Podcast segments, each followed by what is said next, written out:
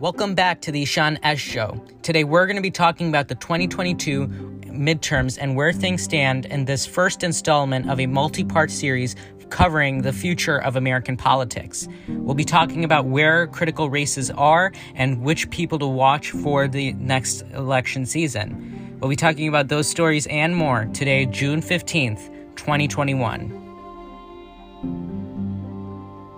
From Anchor by Spotify, this is the Ishaan S. Show. With me, your host, Ishaan. Welcome back to the Ishaan S. Show. My name is Ishaan, and it is great to have you back. Today, we're going to be deflecting away from political news and instead talk about the future of American politics in this new multi-part series that I'm creating. In this first installment of this series, I'm going to be talking about the 2022 midterm elections and where I think the current numbers and recent events indicate where things are headed next year. And the following questions, like will President Biden be able to follow through on the promises he made to the American people as a candidate? Does Donald Trump hold on to the Republican Party the way he once did? And who's in the favorites to win Congress next year are all going to be asked. Now, to start off, I think we should all take a close look at the Republican Party. They are the opposition in Congress right now, and in my view, the ball is in their court. The path that they take in response to whatever President Biden does will indicate both the grasp of Donald Trump's on the party and what entails in the 2024 Republican primaries. So far, much of the Republican Party has wholeheartedly embraced Donald Trump, and despite the fact that he's been out of office for nearly 6 months now, which is he's held on to it in a pretty interesting way. And that's different from other outgoing and former presidents like Presidents Bush and Clinton. Their parties did embrace them as leading figures as after they left office and even held on for a while. But even if their parties did hold on for a while, they didn't hold on that long. This long, really. Take the Democratic Party after the 2016 election. Obama was out, and there was no leading figure like him, and Hillary Clinton was no longer the nominee or a leader of the party. In a short matter of time, Democrats had no real leadership in the Trump era, yet they consolidated their platforms and united against Donald Trump, who was the president at the time, and beat him in the 2018 midterms in the House, and then took the presidency and the Senate from him in 2020. And I see that consolidation happening for Republicans this year, too. For them, it happened at 12:01 p.m. on January 20th, 2021, when they all consolidated behind Donald Trump. This was right after Biden became president. And what it proves is that Donald Trump's hold on the party is quite as strong as it seems. He was impeached for a second time. And yes, 17 Republican members of Congress defected in all of this. But the fierce opposition that each of these people faced was tough just for not being loyal to Donald Trump. Senator Lisa Murkowski, the only Republican senator of the 7 who voted to convict, who is up for re-election in 2022, was threatened with a primary challenge instantly by Donald Trump when she announced that she thought he was guilty of the charges issued against him. Mitt Romney was booed by members of his own party at the Utah Republican Party convention. Senators like Susan Collins were censured by their Republican parties, the state Republican parties, and people like Brian Kemp, the governor of Georgia, were also threatened with a primary challenge against him. More notably, though, the tale of Liz Cheney will be told in the future for things like this, because Representative Liz Cheney was faced with a no-confidence vote in her leadership position as the number 3 House Republican 2 times. The first time, she survived it with a pretty comfortable margin. But later on, as she continued to challenge President Trump's unfounded claims of the election being stolen from him, her party had a second vote. But this time, they didn't even count the votes. They just did a simple voice vote in a cafeteria, and it was clear that they opposed her for opposing Trump, and she was promptly ousted from her position, despite the fact that she's a hardcore Cheney conservative, and she supported Trump's agenda 92% of the time, while her replacement, Representative Elise Stefanik, only supported Trump's agenda 77% of the time. The difference between these two candidates was that one was loyal to Trump during the election and the other wasn't. The Cheney vote, the primary threats, the booing, and the censure votes, etc., are all affirmations and indications of the fact that the Republican Party is entering the 2022 election season as the party of Trump. And the message that's being sent out is that if you're a Republican and you're not for Trump, then don't bother being a Republican. Before this year, the infighting within the Republican Party was not nearly as stark and divisive, though. And in reality, much of the Republican Party was still pretty pro-Trump. It was only after the 2020 election that it became clear some Republicans were just simply over Trump and wished to move on.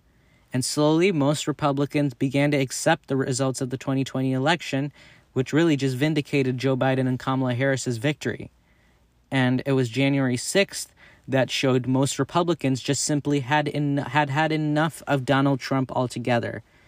But now, as we mark the halfway point of the year 2021, it still isn't clear what the Republican Party wants, other than for Donald Trump to be back in office. Most opposition to Joe Biden right now, like the Cheney vote, has not been solely based off of policy views.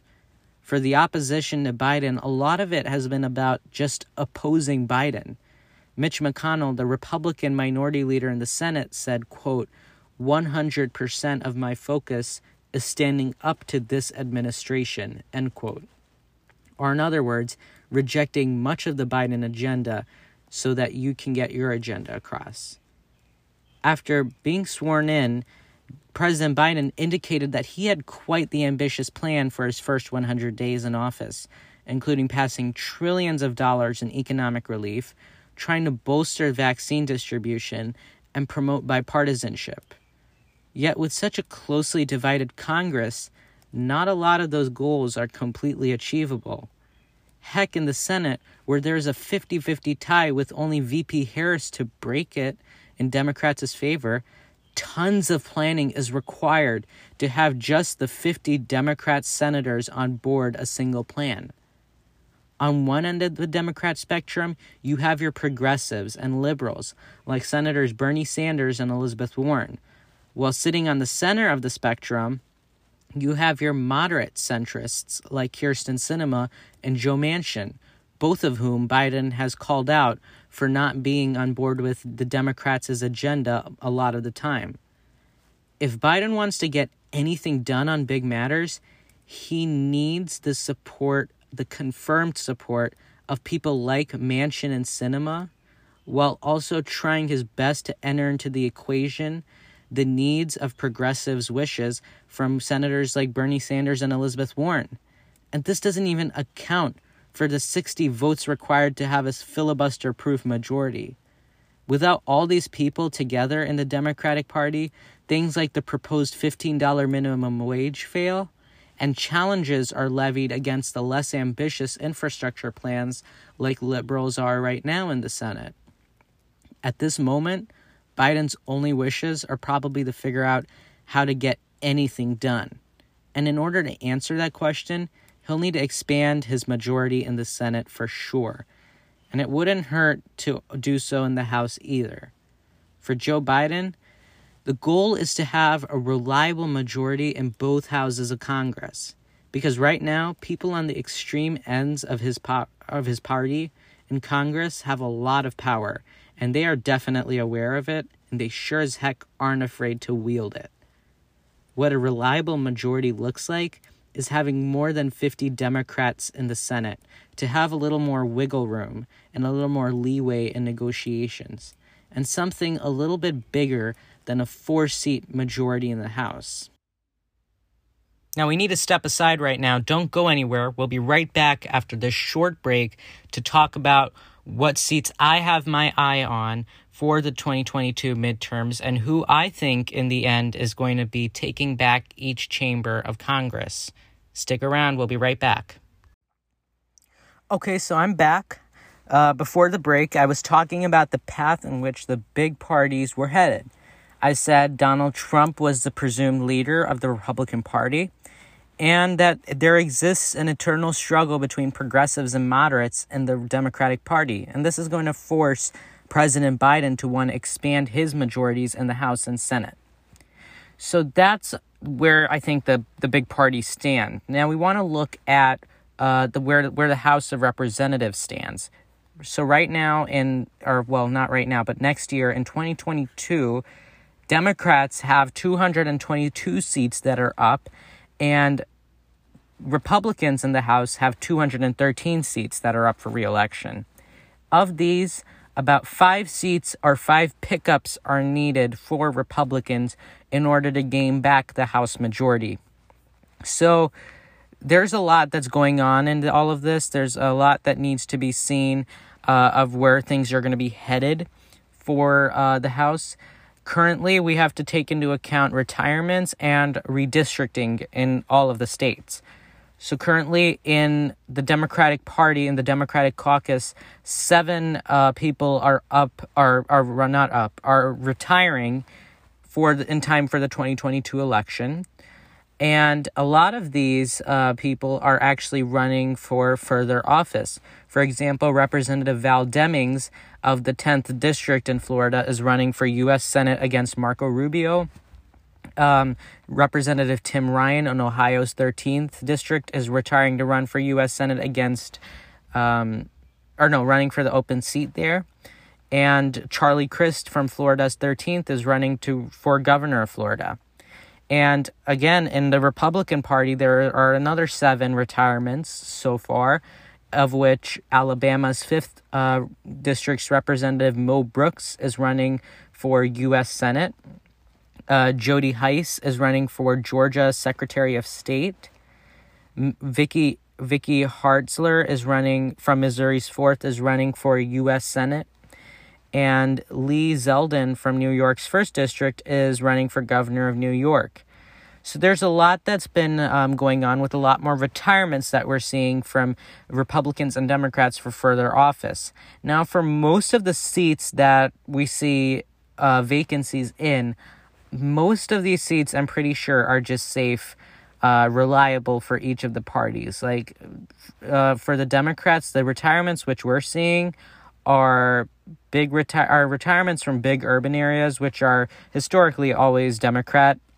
And for Republicans, they are out of ruby red states like Alabama and Missouri. And in the case of New York, the upstate New York is pretty much Republican country. So there's, a reliability there. So you don't need to worry that much about losing these seats if you're in either party, because these are reliable seats that are going to be held on to.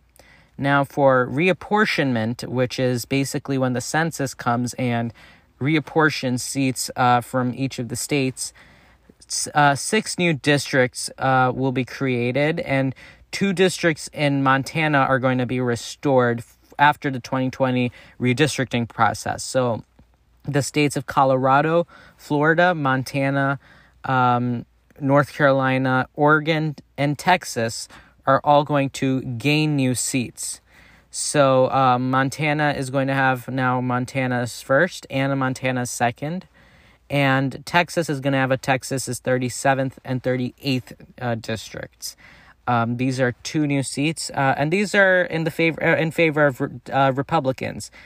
Because Montana's legislature is controlled by Republicans, as is the Texas legislature. It's also controlled by Republicans. And in state politics, the only thing you need to know is if you control the state legislature, you control the redistricting process. And in these states, the legislatures control the redistricting process. So in Montana, that 2nd district, which they're getting now, I think is probably going to be lined up in a way where the district does go for Republicans. Now, mind you, that Montana still has a little potential because they technically have a U.S. senator who's a Democrat. And I think he served as the at-large representative for the state. And they had a governor, a Democrat governor, but he lost his bid for U.S. Senate in 2020. We'll need to see where Montana goes because that's an interesting one. I would want to see where the race is headed there. And in Texas is it's an emerging swing state. It's not swingy yet, but it's an emerging swing state. And the problem for Democrats here is that Texas is controlled by the Texas legislature is controlled by Republicans. So creating those two extra districts, I'm very sure, will probably be designed in a way to be in favor of Republicans who want to run for those districts. Now, the states of California, Illinois, Michigan, New York, Ohio, Pennsylvania, and West Virginia are all going to lose districts. And from this, we can tell that it is Democrats who are losing here. California, I think, if I'm not wrong, for the first time in its history, is going to lose seats instead of gain seats in redistricting. Illinois is going to lose a seat. Michigan is going to lose a seat. New York is going to lose a seat. Ohio is going to lose a seat.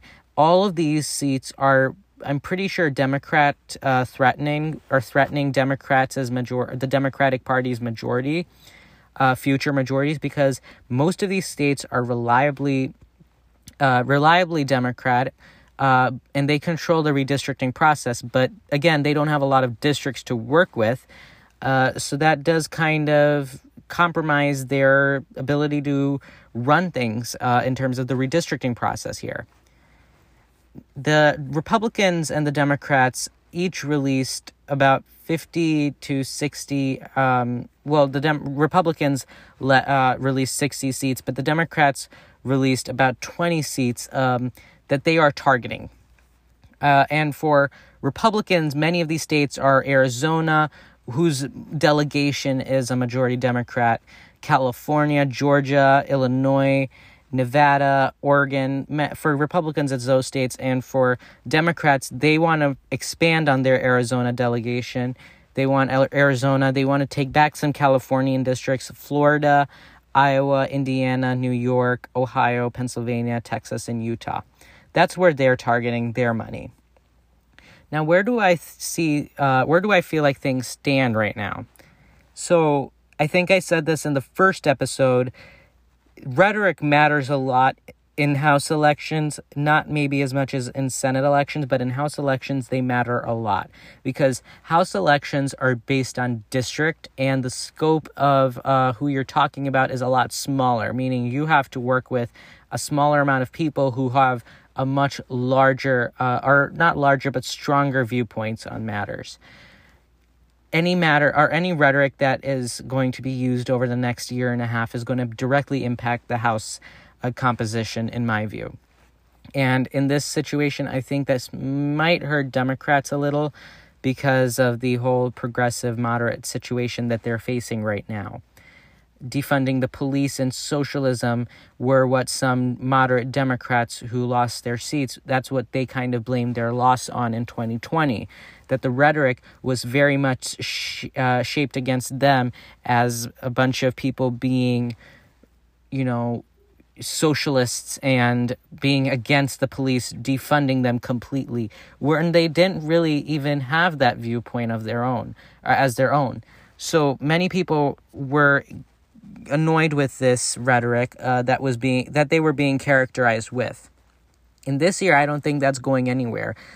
I think the Democrats are going to face that challenge of rhetoric again, and with President Biden and the Democrats controlling the trifecta, which is the House, the Senate, and the presidency, I think the scrutiny that they're going to face for just doing whatever they do, might hurt. It might hurt because midterm election years are generally not favorable to incumbent parties. Ask President Obama. He lost pretty big in his first midterm election. So that was, I think, 12 years ago.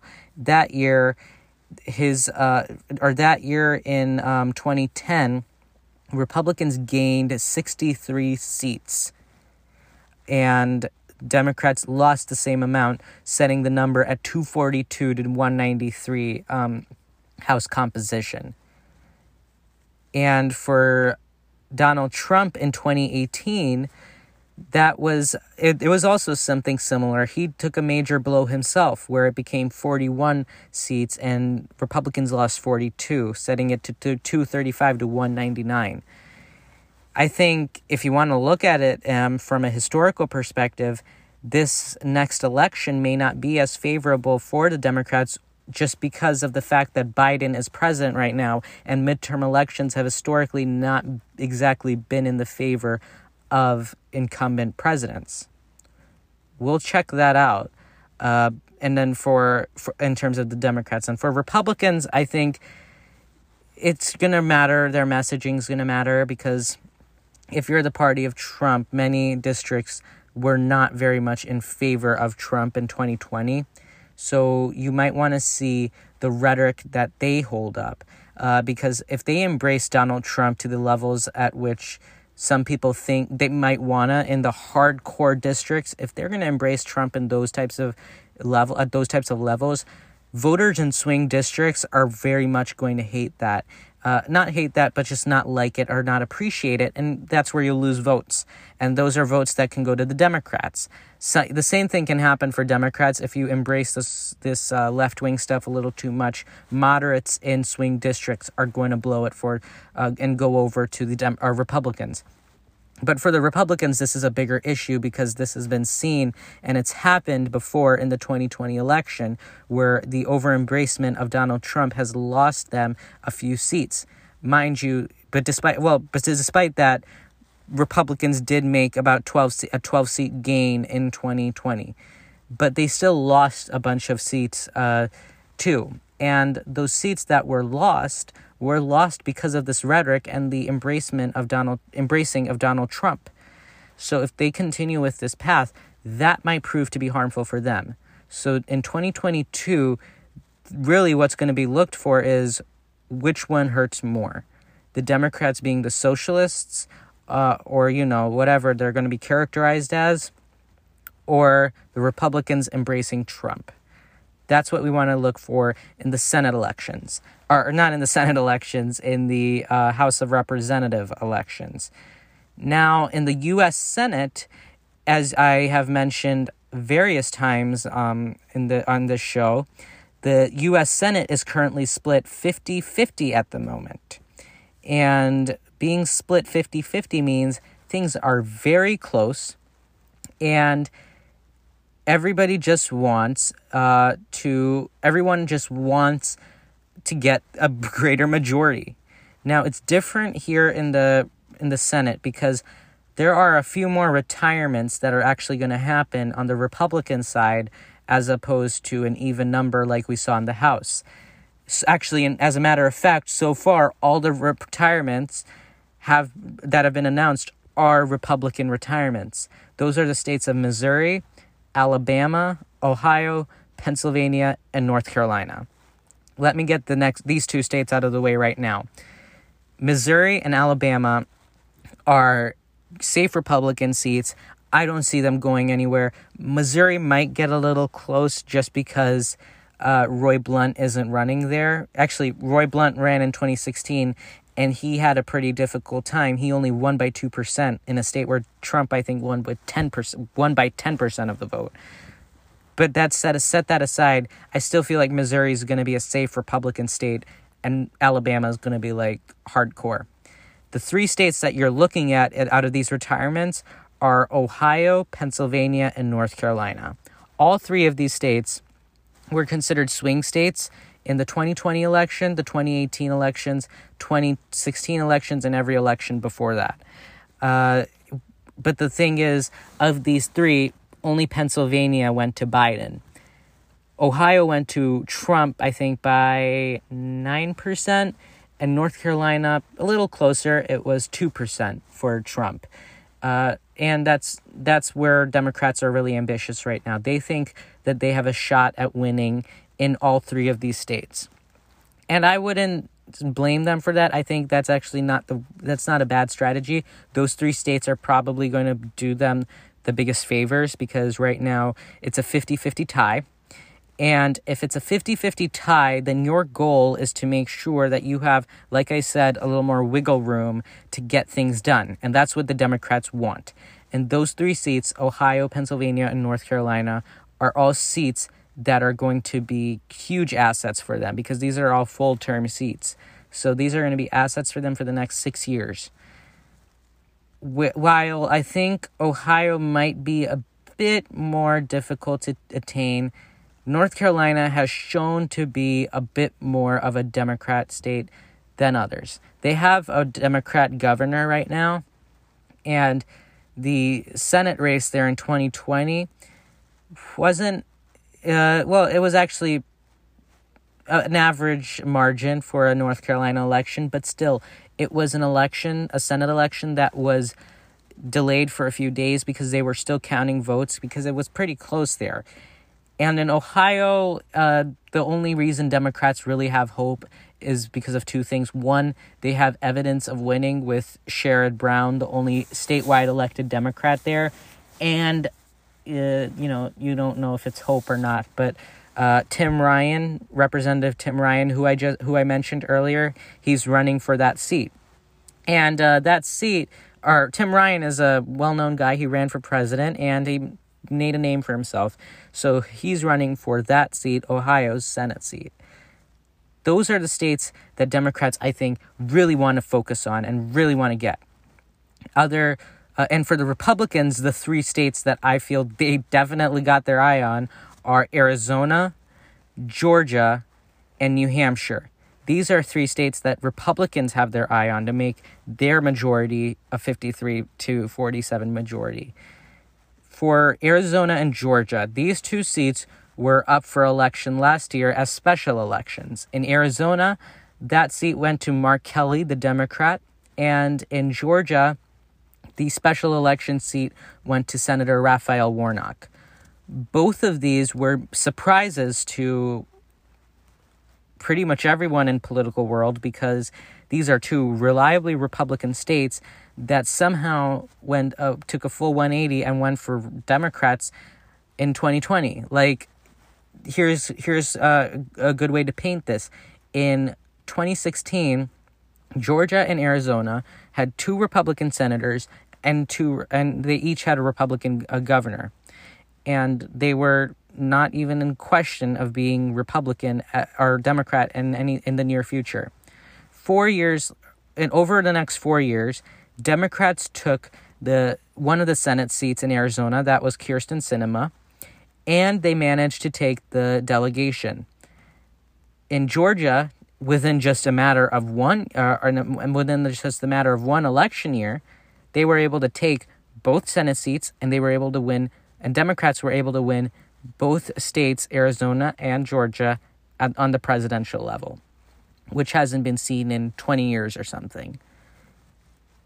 And I think that was delivered a major blow to Republicans. And I don't think they like that very much. So they're definitely eyeing Arizona and Georgia to take back. And then New Hampshire, Chris Sununu is the governor there. And many people in the Republican Party are requesting him to run, because he's the only Republican who, I agree with Republicans when they say this, he's the only Republican in that state who actually has a shot at winning the Senate seat. I think the person who's up there is Maggie Hassan, if I'm not wrong.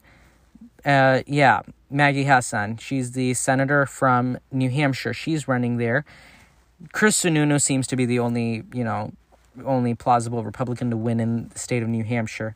And these are the three seats, the three main pickups that I think Republicans can eye on. Now, overall, the states that you will probably want to have your eye on for the 2022 midterms are Nevada, Arizona, Colorado, Wisconsin. Wisconsin is another state that should be talked about, because Wisconsin's Ron Johnson, he's still deciding whether or not he wants to run for re-election. He promised he wouldn't run for re-election in 2016 for a third term, but he's still deciding, and Donald Trump wants him to run. So Wisconsin, we're waiting for an announcement there. And we're also waiting for an announcement out of Iowa. Chuck Grassley, the oldest U.S. senator in the Senate right now, he is still considering whether or not he wants to run for his seat. He's the oldest senator, and, you know, Democrats have like a tiny, tiny shot at winning that seat too. So they might want to play their cards there, but only if things work out for them and Grassley decides to either retire or they decide that they want to mount a tough challenge against him. We're waiting for an announcement out of Iowa. The other states, as we mentioned, Ohio, Pennsylvania, North Carolina, New Hampshire, Vermont is another state. I don't know if that's going to be close at all, but there is going to be a bit of a change should Patrick Leahy decide to retire. He's the Senate pro tempore right now. If he decides to retire, nothing big. It's just going to be the first Democrat retirement of the season so far, of the election season so far. And the last few states are Georgia and Florida. We talked about Georgia. Florida, Val Demings is running for that seat against Marco Rubio. Marco Rubio's success in that state has not actually been that big.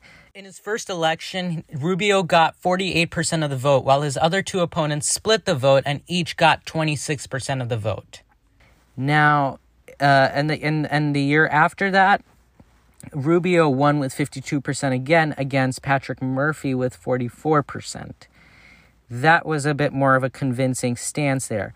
But Val Demings is actually a little more popular and far more well-known than Patrick Murphy may have been at the time. In fact, Val Demings was vetted to be vice president. We don't know Kamala Harris got that job, but she was considered for that position. So many people in the state of Florida do definitely recognize Val Demings, and I feel like she'll probably put up a far more tough challenge against Marco Rubio in Florida. But yeah, those are the states that you probably want to have your eye on. Alaska's not going to be competitive, but that primary challenge that I was talking about against Lisa Murkowski, that's going to be taking place in Alaska, and they have this new ranked choice voting system. So that's where you want to see, or that's where you're going to want to see how things are going to work out in Alaska. So again, a quick review: Alaska, Nevada, Arizona, Colorado, Iowa, Wisconsin, Ohio, Pennsylvania, New Hampshire, North Carolina, Georgia, and Florida. These are all the states that I have my eye on. And that's where I see the Senate elections and the House elections for 2022. Thank you so much for joining us today. It was great having you on. I loved making this first installment to the Future of American Politics series, and I hope to keep adding on to it. If you want more updates on the show and where things are headed or breaking news updates or whatever, follow the Ishaan S. Show on Instagram. Go ahead and tell your friends and family or whoever about this show if you know they'll like it. And stick around because we'll be back on Friday for episode 5. Thanks for joining us. Bye.